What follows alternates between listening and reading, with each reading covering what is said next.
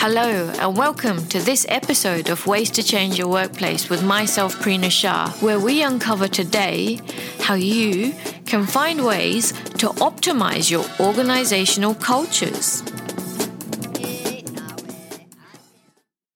Hello, Prina here for an episode of the Ways to Change Your Workplace, all in relation to four types of organizational change that you can have within your workplace. Now, for people who are looking at this on the YouTube video, there's a grid that I am talking to. And for people tuning in to the podcast episode, I have added a link to the grid that I'm talking to, as well as a YouTube video, so you can learn a little bit more about it. So, four types of organizational change is what I want to talk to you about today.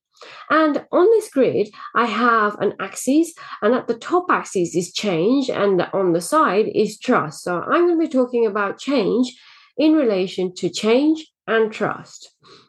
So in the bottom left hand corner, we have an element of low trust and low change. And I'm calling this aspect of low trust and low change in relation to organizational change a sinking ship.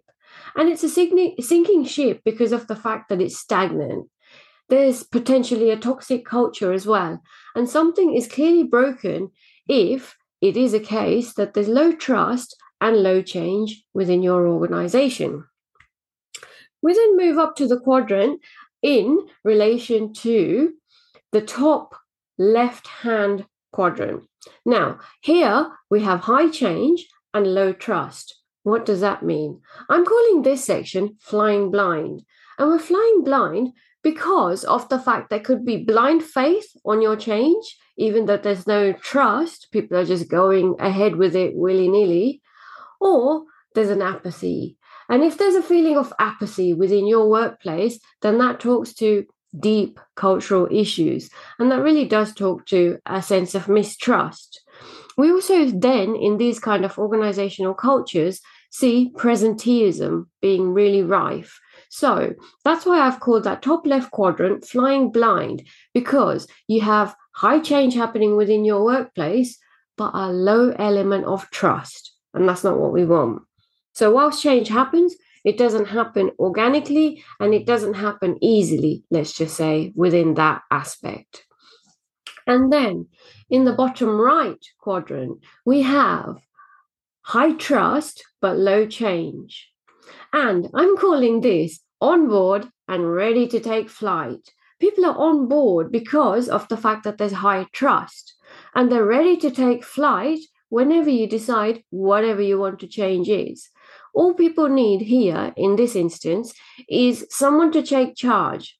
They need direction and then people will flourish. So that is a potential for organizations where there's high trust already happening. Change is often easier to impact within the organization. And then the ideal, where we have high change as well as high trust. And for people who are watching on the YouTube video, that's in the top right quadrant. And I am calling this section plain sailing. Plain sailing because of the fact that you have high trust, and you've got high change happening within the organization. In this instant, people will understand and believe in your vision for change. These people will be your allies, and the change will be very, very easy to implement within your workforce. So, you know, I'm all about finding good ways to change your workplace.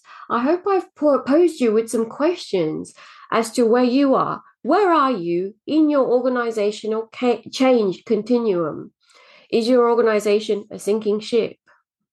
Are people flying blind? Are people on board and ready to take flight? Or is it just plain sailing and is everything easy in relation to your organizational change? Let me know. And if you've got any questions, as always, drop me a direct message or send me an email. Ciao for now. All details about this episode are in the show notes. If you like this episode, I'd like you to take a moment and think about at least two people who might enjoy it.